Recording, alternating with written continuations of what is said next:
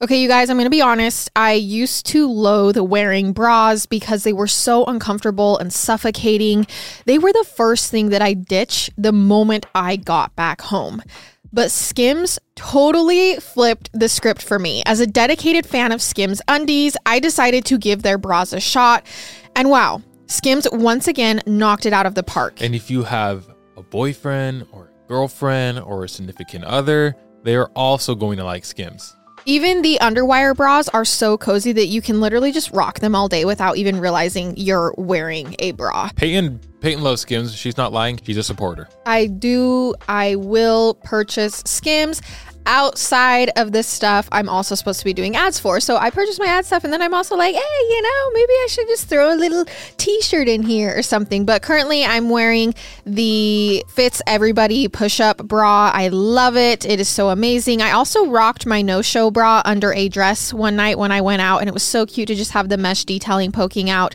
So shop Skims bras at skims.com. They are now available in 62 sizes, Oh my 30A gosh. through That's what I'm 46H. About. Plus, get free shipping on orders over $75. And if you haven't yet, be sure to let them know we sent you. So after you place your order, will you please just select podcast in the survey and then select our show, Murder with My Husband, in the drop down menu that follows. Hey, everybody, welcome back to our podcast. This is Murder with My Husband. I'm Peyton Moreland, And I'm Garrett Moreland. and he's the husband. And I'm the husband. Okay, first things first, I am wearing our exclusive Halloween Murder with My Husband merch right now. I even am using our blanket, which is so cool. I know if you're listening through your headphones, you probably can't see the blanket right now, but everyone on YouTube can. If you haven't seen it, you need to go check it out. I'm wearing the matching sweatpants. I'm wearing a full Murder with My You Husband are. tracksuit right now, which is the coolest thing ever Peyton's going for a run after this. In my murder with my husband track. No one will mess with me. No one will mess with me. That's this is a good spooky. point. That's a good point. Um, we're gonna have links everywhere. If you're listening on podcasts in the description, um, YouTube in the description, and it's on our Instagram, on our website, everywhere. Just click the link and it'll take you to where you can buy merch. Kind of speaking of housekeeping, I actually did want to give a little rundown to everyone about our Apple subscriptions. It's so cool. You can get the same exact bonus episodes that you get through our Patreon, but it's right there on Apple. If you listen on Apple Podcasts, one click of a button, you get ad free listening bonus episodes. So check it out if you haven't already. Okay, it's time for your 10 seconds. And I think we've done a lot since we last recorded your 10 seconds. Yes, we have done a lot, so I'll try not to make this long. If you want to skip me and get to the story, you can, but that will make me a little sad. All right, first things first, we were in Vegas um, last weekend just for a pickleball tournament. Didn't win. It's okay. It happens. You did good. Can't win them all, but it was fun. Had a good time. It's just fun to go out there, play some pickleball, eat some good food. Um, we had an Airbnb, and Peyton's family came out too. We kind of just hung out by the pool, and so that was a good time. On our way there, we were driving, and I usually drive the speed limit, of course, every single time I'm driving. So as we're driving, and there was this car in front of me that looked a little suspicious. Well, no, no. Garrett comes flying up on this car in front of him. Okay, I came flying up the speed limit on this car behind me, or on, on this car in front of me. And this car looked a little suspicious. It was a Tahoe, but it was like an older Tahoe. And it didn't look like it was a cop car, but I was just had a weird feeling. So I started backing off um, and then pulled over. And the car behind me came flying up, and boom, that car flashed its lights. And it, was, was- an, it was an undercover cop car. And so no one knew it was a cop, but the cop wasn't pulling anyone over. It was just flashing its lights so no one would pass him. So it's just piling up behind him because anytime someone gets goes is Mm-hmm. speeding past him, he turns on his lights but won't pull anyone over. So Peyton and I, for like an hour and a half, it was great entertainment. We just played this game of we got to watch people speed up trying to pass the cop car. And he would just flick his lights on and everyone would instantly brake and pull over. And you just know their stomach drops. Like we would just be like, "Oh, this guy's the next victim. Here he goes." You know, it sounds way, it sounds kind of lame explaining it, but I promise it was way more was so fun, fun. when we were driving. Last but not least, we ate at this place in Vegas called Honey Salt. Was it Honey Salt? Honey and salt, Honey honey, and salt, salt? something like that. It was pretty good. Hopefully, next time we go, we can go to this sushi place that some people recommended. I'm a big sushi fan. Pay not so much, but but I'll go. but she'll go still and watch me eat sushi. I think that's what I have for everyone this week. No shoe updates, no clothes, no clothes updates, Oh, we've been too busy. and it's gonna be winter soon, so no lawn update. But let's see what else we got going next week. Before we jump into it, I just want to reiterate that the Chargers are going to win the Super Bowl this season. And on that note, let's hop right into it. Way to put it out there. Thanks, babe. Our case sources are abcnews.go.com, CBS News, NBCnews.com, WJLA.com, FoxNews.com, WashingtonPost.com, The New Haven Register, InsideNova.com, PoliceOne.com, Patch.com, and CriminalDiscoursePodcast.com. Before we jump into the episode, I do want to tell everyone that we are going to be discussing sexual assault and rape today pretty heavily. Um, not detailed, but just a lot of instances. So, if I just wanted to give a, a warning for everyone. So, Garrett and I had a goal at the beginning of starting this podcast to someday be able to see our logo up on a billboard. I know it seems it seems weird, but it was a goal we had and I I just want to tell you guys that we were able to accomplish that. We've had some messages.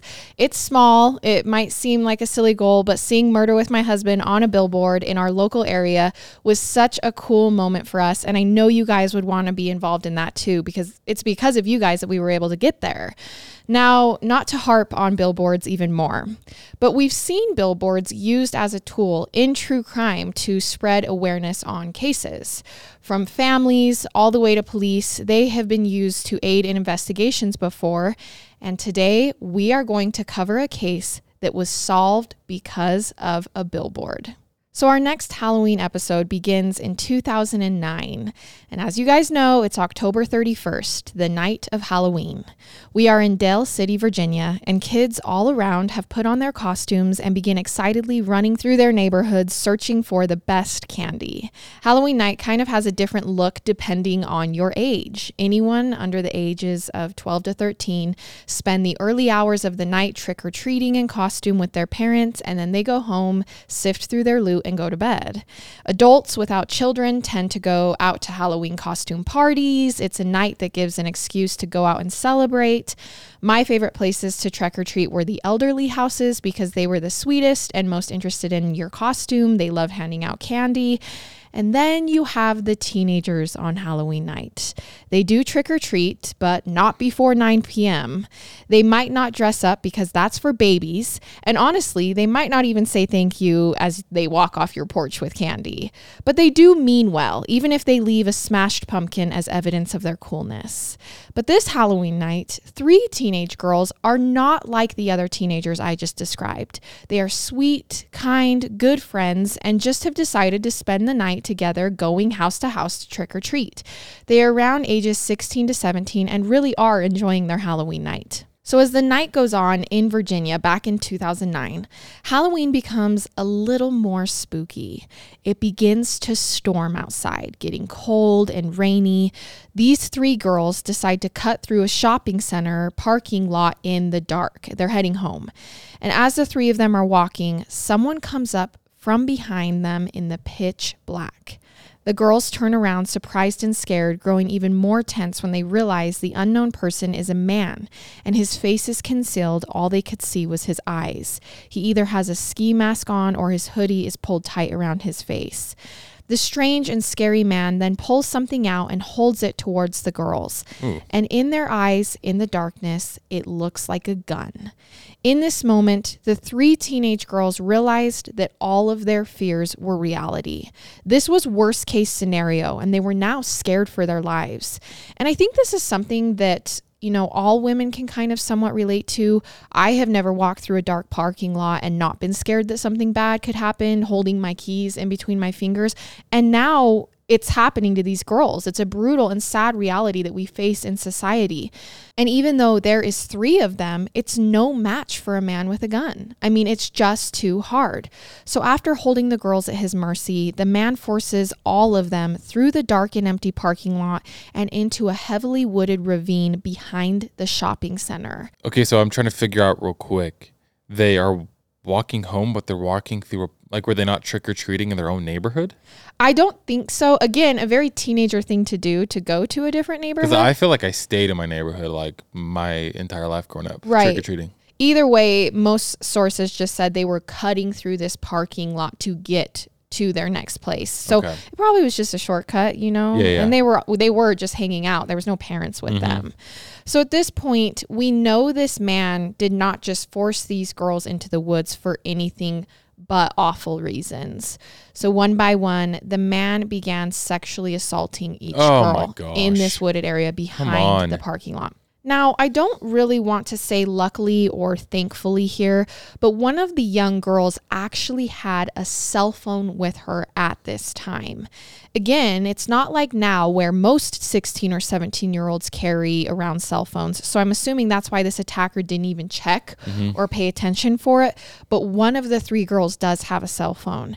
And while one of her friends was being attacked, this young girl pulled her cell phone out and began sneakily texting her mother for help. Oh, Now imagine receiving this text as a mother. Your teenage daughter was out trick or treating with two of her best friends when all of the sudden she texts you that her friends are being raped behind a certain shopping center in town and they need help. this makes me sick. Right. After texting her mother, the young girl dialed 911 without the attacker noticing, which ended up stopping the attack because they responded promptly. In the middle of the attack down in the ravine, the girls and attacker suddenly heard footsteps nearby. This attacker suddenly and frantically jumped up and began running straight into the woods away from the footsteps that were coming from the local police searching for the girls who were getting attacked. And somehow, by the time they found the scared and extremely violated teens, the man was in the wind. They searched and searched, but police were unable to catch him. And although these attacks were devastating, confusing, and felt all around town, this was not the first time it had happened, not even the second or third attack, because unbeknownst to the girls, beginning in 1997, 12 years earlier, a series of rapes plagued the eastern seaboard starting in Maryland. DNA would eventually link at least 13 sexual assaults Wow. to one rapist who would become known as the East Coast Rapist. And he just raped. He never killed. He never killed. Okay. And this rapist had just struck again, attacking these three teenage girls on Halloween night in 2009. And because he escaped from police by the skin of his teeth that night, his reign of terror would actually go on for two more years, successfully evading police and continuing to assault girls and women across the East Coast. Super cocky that even though he's almost been caught, he's still doing this over and over and over again. on. Yeah. So as we just discussed, our story actually begins clear back in 1997. The many known attacks of the East Coast rapist began in Maryland. The rapist then attacked in Virginia, then Connecticut, Rhode Island, and then back to Virginia. The sexual assaults all took place at night and generally occurred near major highways. Many of the crimes were committed outdoors. The East Coast rapist MO was to approach women on foot or on bicycle when they were outside. He'd threaten them with a weapon such as a gun, a knife, a screwdriver. He'd often conceal his face with a mask or a hood good. The girls or women who were attacked were just going about their usual business when these attacks happened. They were trick or treating or moving out of an apartment or waiting for a bus or taking care of their baby. But the first reported attack happened on February 19th, 1997. A woman in Forestville, Maryland was sexually assaulted at about 12:45 a.m. Her attacker came up on a bike, then threatened her with what looked like a gun and forced her into the woods. He then fled the scene on the 10 speed According to CBSNews.com, seven months later, the rapist struck again. He attacked a Maryland woman behind a restaurant garbage bin. Hmm. In 1998, the rapist attacked a 16 year old girl in Maryland. This will later be linked to all of the other rapes by DNA. Two years later, in July of 2000, the rapist attacked and raped a woman in Hyattsville, Maryland. Again, this one is linked through DNA. Did he have an MO, younger girls, older women, middle aged women, or is it just all over the place? Never, you know, older than 50, a broad range from teenage to, So not really then. yeah. Okay. And I also, I mean, think how risky that is to be raping all of these women outside, Mm-hmm. not under a roof in the, like the, you know, even the privacy of their own homes or his home.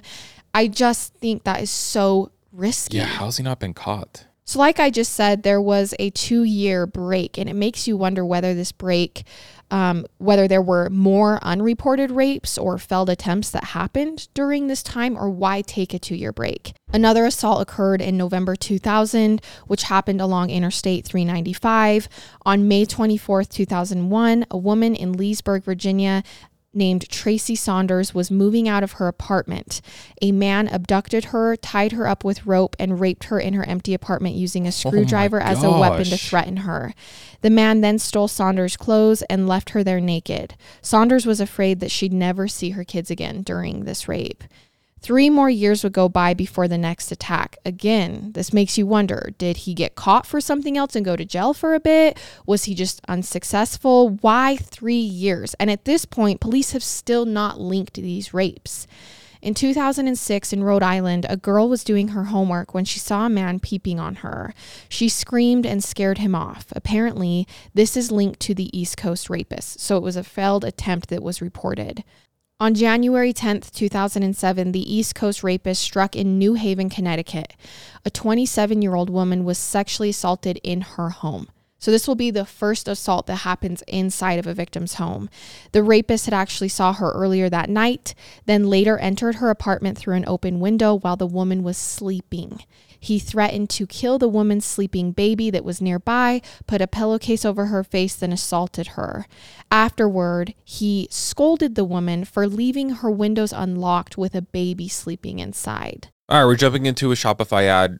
Love Shopify, bunch of ads for them. If you have any type of online business, e-commerce store at all, please go and check out Shopify. You will absolutely love it and make sure you use code husband or go to shopify.com slash husband. I think sometimes starting something, we all have these aspirations, right? We're like, oh, I make these little, I knit these little onesies. I really want to sell them, or I do this, or I do that. But then you have no idea what that actually looks like. Shopify is the answer. That is how you do it. And when we started podcasting, I was like, okay, maybe we're done with Shopify, but nope, here we are selling merch. So we're still using it.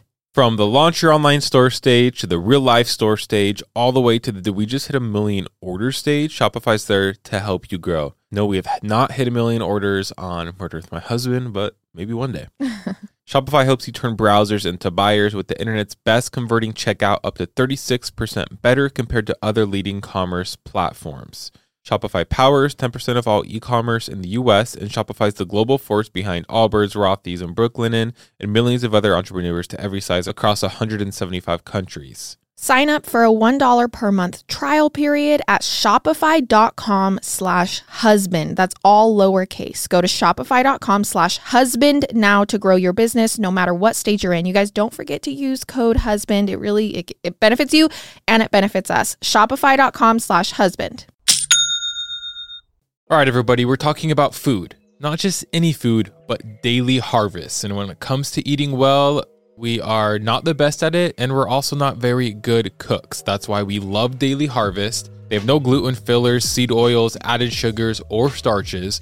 Daily Harvest really takes the guesswork and effort out of cooking because they deliver delicious smoothies and other options that are built on organic fruits and vegetables straight to your door. I love their smoothies. Yeah, love Garrett, them. Garrett drinks one every day. And when it comes to variety, Daily Harvest is always keeping it exciting as well. They have tons of great smoothies and other meal options that look so delicious you never get bored when it comes to meals and snacks. So take the guessing out of eating well and try Daily Harvest. For a limited time only, go to dailyharvest.com slash husband to get $30 off your first box plus free shipping. That's dailyharvest.com slash husband for $30 off your first box and free shipping. Again, go check out their stuff. They got food, they got smoothies, they got something for lunch, breakfast, anytime you want to eat something. It's very convenient and we love it. Dailyharvest.com slash husband. It was after this attack in 2007 that again, two more years would go by, and we find ourselves in 2009 in Dale City, Virginia, where the three teenage girls get abducted from the parking lot and attacked in the ravine. I don't understand. I mean, I'm glad he hasn't, but I don't understand why he hasn't killed anyone yet. Well, I think he's just a sexual predator, not a murderer. Totally. I just feel like raping that many people or sexually assaulting that many people. I mean, I know murder's it's another step, but what like it's a lot of people. Right. A ton. It's a ton. So I just I don't want to say. It's like blurring the lines, but kind of at this point, like what you're doing is horrible. A serial rapist. Correct. And not you know, a serial rapist who's raping women in his immediate life is attacking random women on Yeah. the street. Uh huh.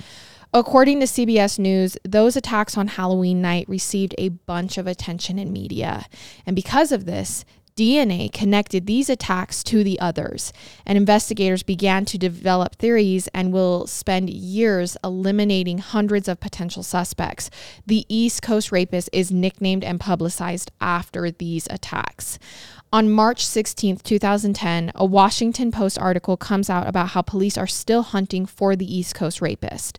The article discusses how the attacks have been happening for years, beginning in Maryland, Virginia, moving up to New England, and then returning to Northern Virginia.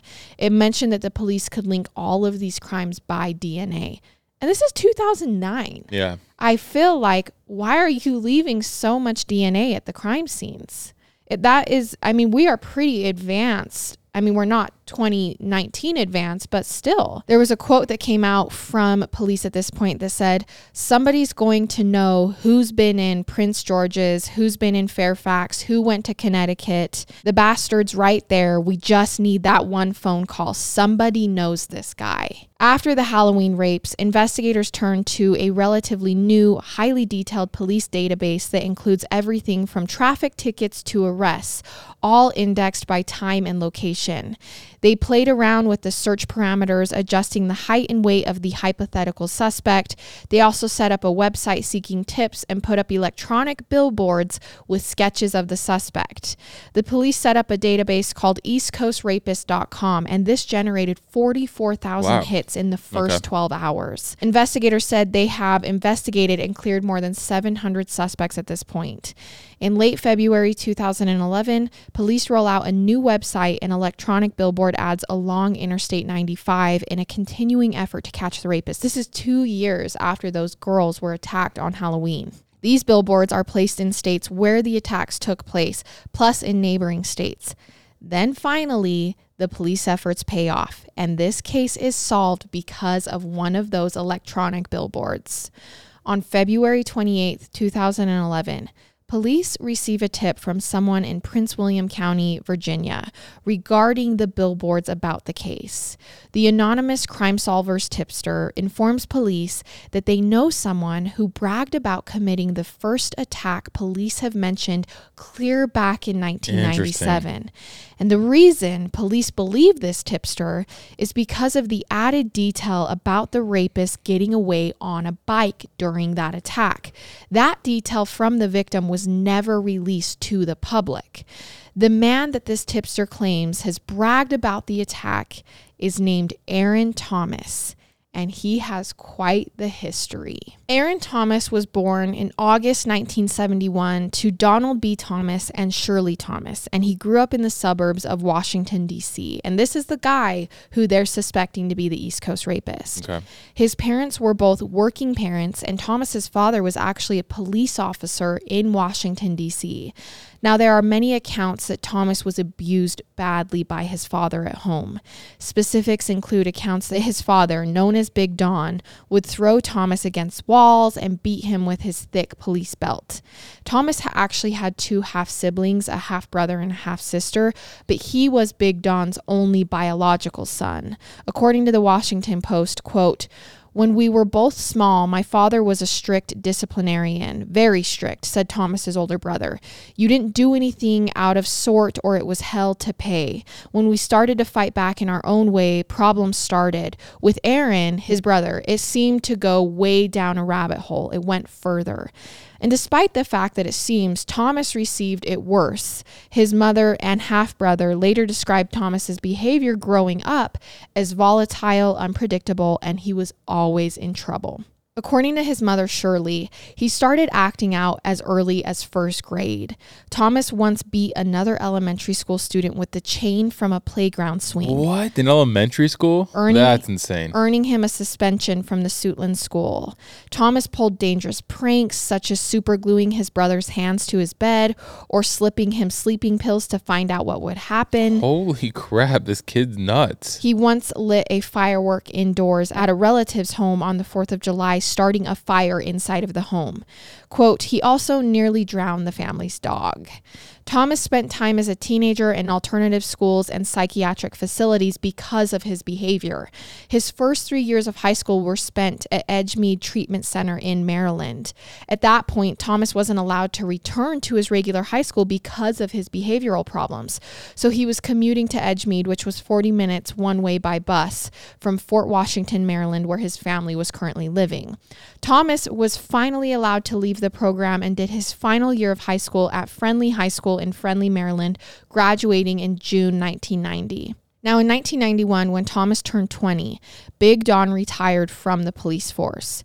Big Don was embarrassed by Thomas's behavioral troubles and problems with the law, and because of this, he had kind of cut himself off from his son and in the public eye. His mother was actually the one who handled all of Thomas's run-ins with the law. Like you would think if Aaron Thomas was getting arrested, his police mm-hmm. officer father would be the one to go handle this, but he was too embarrassed, so he would make his wife go handle it. Okay. Quote, those close to the family recalled Donald Thomas telling people that he thought his son would turn out to be like his brother, his own brother, who at the time was serving a lengthy prison sentence for murder in Connecticut. Now, on April 1st, Jeez. 1992, Thomas was scheduled to testify in court against a criminal defendant who was accused of robbery. But before he could testify, he was shot in the buttocks by an unknown attacker.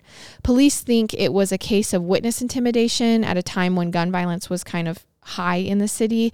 So apparently, Thomas was hit badly, collapsed, and nearly bled to death. And according to sources, he was deeply affected by the shooting. He almost bled to death in his butt?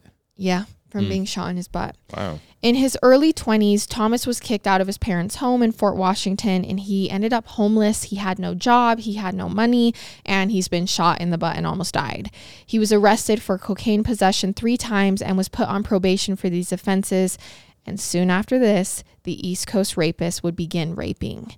So, based on the anonymous tip, the police do extensive investigation into Thomas and they learn everything we just talked about. They also discover he was already on their large potential list of suspects. So, they already had his name. Hmm. It was just where do they start? Yeah. Police follow Thomas around, waiting for a chance to get his DNA. He's in Connecticut at this point in 2011.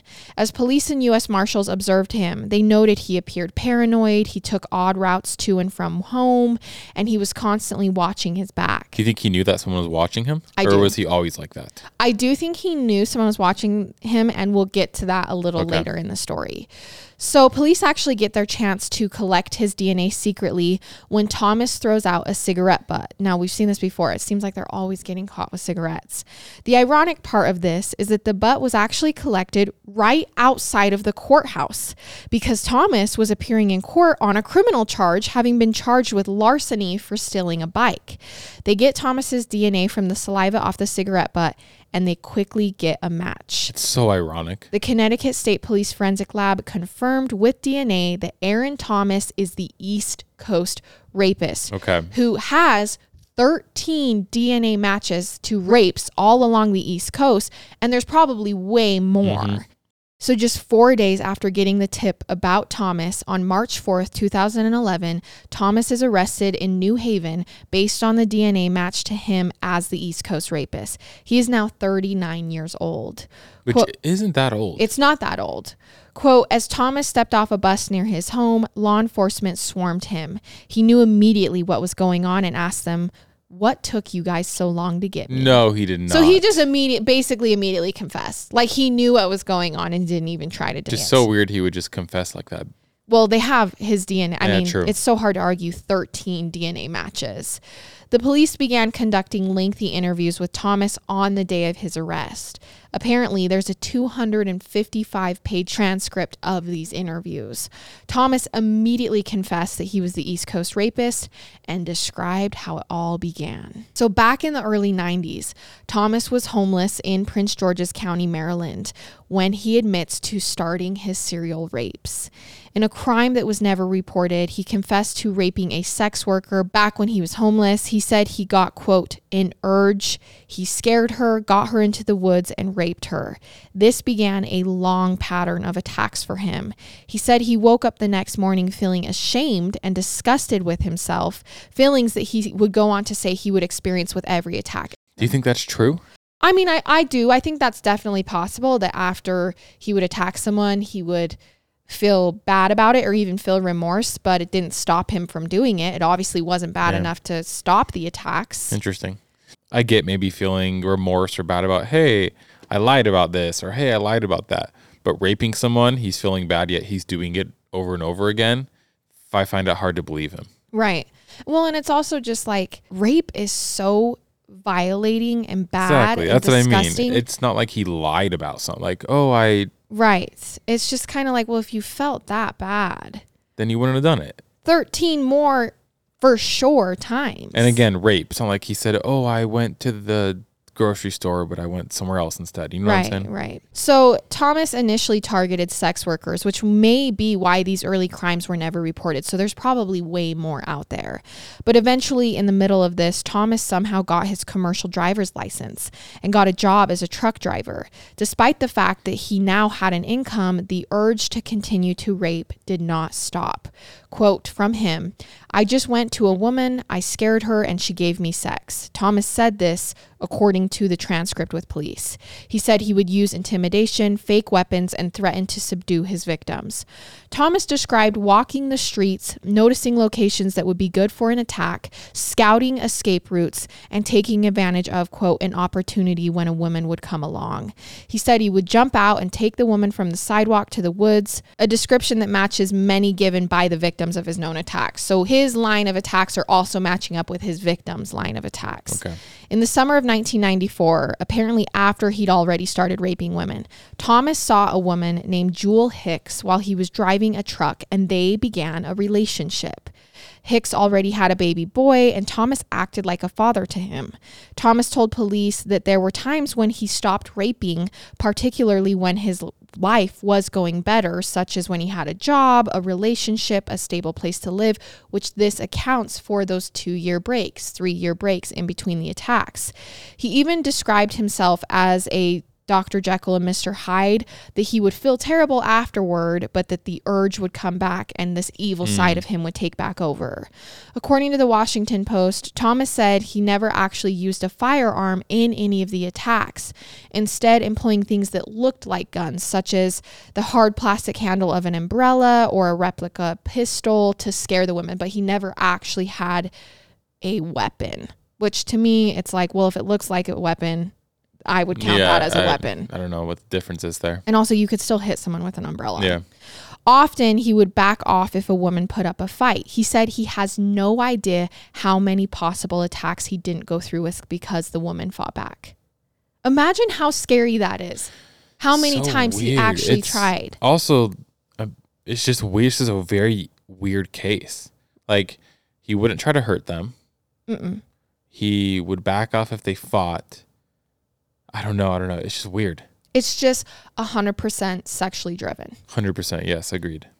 And Jewel Hicks, his now serious girlfriend, began to notice his dark behavior because although he's living a life at, you know, at her house with her and taking care of her baby son, he's still raping. He's still raping women Yeah. at night. She says that he'd go out at night and steal things. He was very jealous and possessive of her. There were times she almost felt like their sex life was kind of like marital rape. Quote, if you didn't give it to him, he just took it. During these evening um, times that he would go out, Thomas was also committing sexual assaults. On September 28th, 2000, Thomas and Hicks were pregnant together and finally delivered Oh. their baby, but the baby died the same day. One attempted rape in November 2000 came less than a month after he buried his own biological oh my son. gosh. The attack happened along Interstate 395. We talked about it earlier. And it actually happened not far from the lumber company where he was working at this time. Now, at this point, Hicks and Thomas weren't married, but they did act like a family and they bought a house together. And according to everyone around, Thomas seemed devoted to Hicks and to her son. Despite this, Thomas was arrested in 2001 and charged in connection with a domestic abuse incident against Hicks. According to CBS News, he smashed her into a bedroom window after he snooped through her cell phone and saw she'd been texting a male friend. However, the two stayed together and tried to work on their relationship for years. It was after this that Thomas committed the Leesburg rape of Tracy Saunders. According to him, Thomas said the Leesburg rape occurred as he was driving home from a delivery in the area. He said he stopped his truck at a gas station, parked, bought some cigarettes, and went walking through the neighborhood where he eventually saw her. So after this rape in Thanksgiving of 2003, the couple went to visit Thomas's parents in Virginia where they had retired, and Big Don actually pulled his son aside during this visit and um, told him to take care of his mother and gave him a set of keys to the house, which all this was a strange request because the two of them barely spoke. Big Don and Thomas did not talk. Big Don implored him to make more friends and take care of himself, and three months later, on February 4th, 2004, Big Don took his own life in his garage. After Big Don died, Thomas would admonish his mother to not leave her windows unlocked. Once Thomas appeared in an upstairs room after going outside, having climbed up and entered her house through an unlocked window, and said, See, this is why you shouldn't leave your windows unlocked. Look how easily I got into your home. Dave is the banking app that's leveling the financial playing field. When you download Dave, you could get up to $500 in five minutes or less, no credit check, no late fees. It's part of Dave's extra cash account. Advance the money you need with no interest and then settle up later. This would have been nice in college when I kept getting slapped with parking tickets Oh and I literally gosh, or didn't have I- any wiggle room. Or when I kept getting towed. Yeah, I could have used Dave. Extra cash gives you more money to buy groceries, fill a tank, and pay rent without having to wait for your next paycheck. It's time to remove extra stress with extra cash. Millions of people have already downloaded the Dave app to make their finances easier. In fact, Dave has helped its members avoid over 2.5 billion in overdraft fees since 2017. Download Dave today at dave.com slash husband. That's dave.com get up to $500 in five minutes or less when you download Dave. No credit check, no late fees. Download the Dave app now or go to dave.com slash husband. For terms and conditions, go to dave.com slash legal. Eligibility criteria and instant transfer fees apply. Banking services provided by Evolve, member FDIC. Essentially, he's warning his own mother about people like him. Because at this point, he's crawled Yep. into windows and attacked women. And now he's warning his own mother, hey, don't leave your windows unlocked. According to family, Thomas did tell people in his family that he was kind of doing awful things, but he would never go into specifics and they would never ask. I'm just trying to figure out why. Because, I mean, he was married. It's not like he couldn't get with any girls. And it seems like he was only doing this for like a set, like just sexual. So I'm just, Because the rape, the hurting a woman, was the sexual taking part? event was the sexual pleasure. It Yeah, had yeah. to be rape, which is probably why Jules said sometimes it seemed like he raped me Got it. because that's what he liked. Uh huh. In 2004, Thomas and Hicks' relationship broke. They decided to break it off. This was after 10 years of being together. Eventually, Thomas would move in with his cousin Tara. She had a large home and he was given a whole floor of it. He had trucking jobs, but always seemed to be in trouble at work, mostly because of his careless driving incidents, such as hitting a low overpass. He was one of the truckers Oh. who did that. Yikes. He was a bit of a loner during this point in his life and he spent a lot of his time working out, but eventually Thomas met a new woman named Dorothy Golding and they started a relationship. They had a son together on July 14th, 2005. Things seemed to be going well for Thomas again. This didn't stop the destructive path his life seemed to always be on. Thomas and Dorothy would fight, and Thomas would sometimes go out at night committing his crimes. So throughout this whole time, he's continually going out and attacking women. By October 2009, things weren't going well between Thomas and Golding, and he wanted a break. He returned home to Virginia, and they eventually broke up. He was also still in touch with Hicks at this point, and she was moving and needed help, so he went to her home and helped her move out of her apartment. It was while at his old Flames apartment that Thomas noticed something. Sitting on the mantle was a replica 9mm handgun, a fake that Hicks had bought for 10 euros while shopping. It looked real, but when you pulled the trigger, it emitted a flame. So essentially, it was a lighter that looked like a gun. Now, on Halloween, Thomas grabbed the lighter and jumped into Hicks's gold Chrysler 300 sedan. He regularly borrowed her car, and Hicks just assumed he was going out to run errands. This would be the night that he raped the teenage trick or treaters, using the fake gun to usher them into the ravine. So that one really looked like a gun. Really did. Claiming that there was no real planning that night, Thomas told police he forced the girls into a wooded area because it was close by. He led them down a steep slope, ordered them to line up, and then told them to lie down in the soggy leaves. Just this is so terrifying. Yeah, I can't. The teenagers would let it later testify about how terrifying this was, believing that the gun in their backs was real and that their attacker would kill them if they tried to run. It was only after hearing all of the footsteps that Thomas realized something had gone wrong. Quote, I heard a whole lot of footsteps, so I ran. Thomas went straight through the woods, tossing the gun lighter aside and circling back to the parking lot. He said he then calmly walked up to the Chrysler. Quote, Police were right beside me. They were parked all around him. He said, I just got in the car and I backed out. He drove back to Hicks's apartment and went to sleep. In the days that followed, Hicks said Thomas was paranoid. He would look out the windshield and up into the sky searching for helicopters. He was on edge. Hicks said she figured out that Thomas had taken her lighter gun and she wanted it back. After he picked her up from work one evening, she drove him to Woodbridge to where he said he left it, which was where he said mm-hmm. he left it. He searched the area for 45 minutes but couldn't find it, and neither did police. Hicks remembers at this point Thomas acting extremely fidgety and anxious and demanding to leave back to Connecticut. The rapes were getting a lot of attention. Number one, it makes sense why he's so on edge because these are really the first of his rapes to be getting publicized. The media is talking about it. And number two, how did Hicks didn't note that the place Thomas claimed to have left her gun was also the place these three girls in their local area had been attacked? I get like that's true, but I feel like I would do that. You would you wouldn't even notice. I mean, I mean, all these crimes you tell me, I've haven't heard of ninety nine percent of them. You know right? Maybe like she if, didn't hear of yeah, but if, like if you're not paying attention, I I feel like that's possible. And she might have heard of the three girls who were raped, but not even noted where it happened. Yeah, exactly. In September 2010, Thomas is arrested for larceny in Woodbridge, Connecticut. He was set free on a $1,000 bond. So after he's committed these rapes, he's arrested mm-hmm. and set free. In 2011, Thomas was living in Connecticut and was apparently dating a brand new woman who lived in a nice neighborhood in New Haven.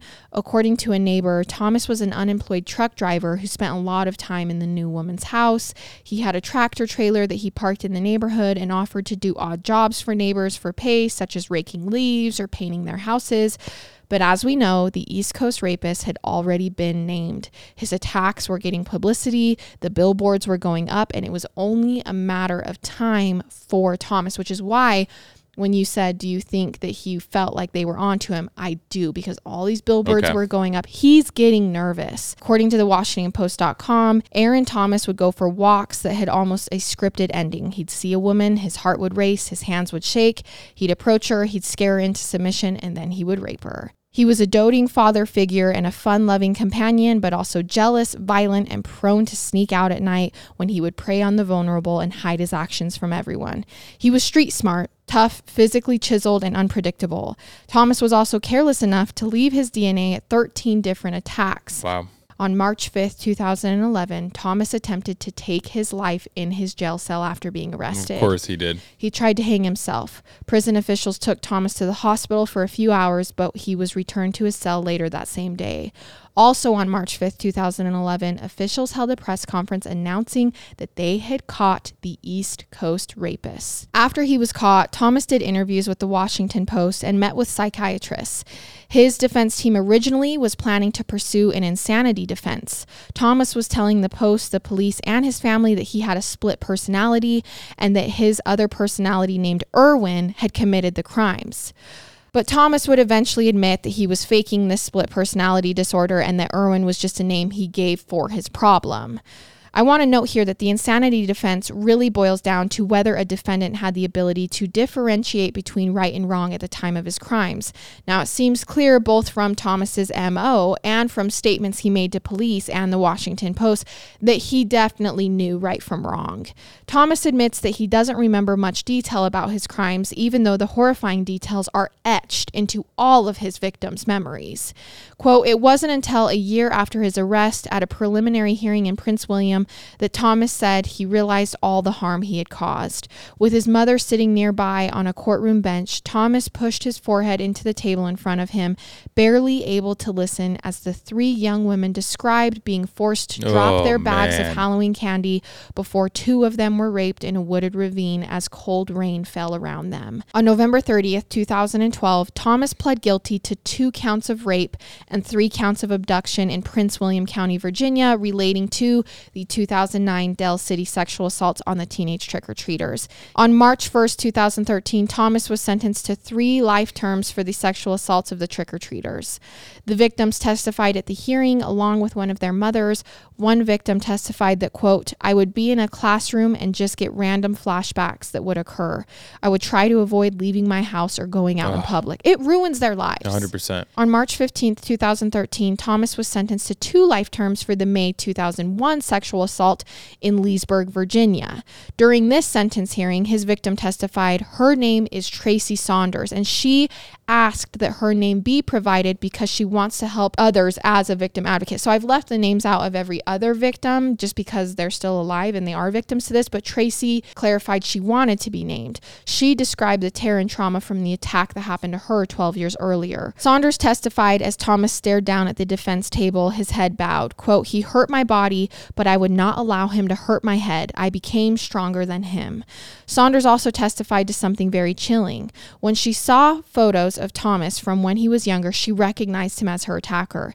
He'd come to her place one time previously before he raped her the day she was moving out when she was advertising an entertainment center wow. she wanted to sell. So she's like, no, he for sure had scoped out my place. He knew who I was.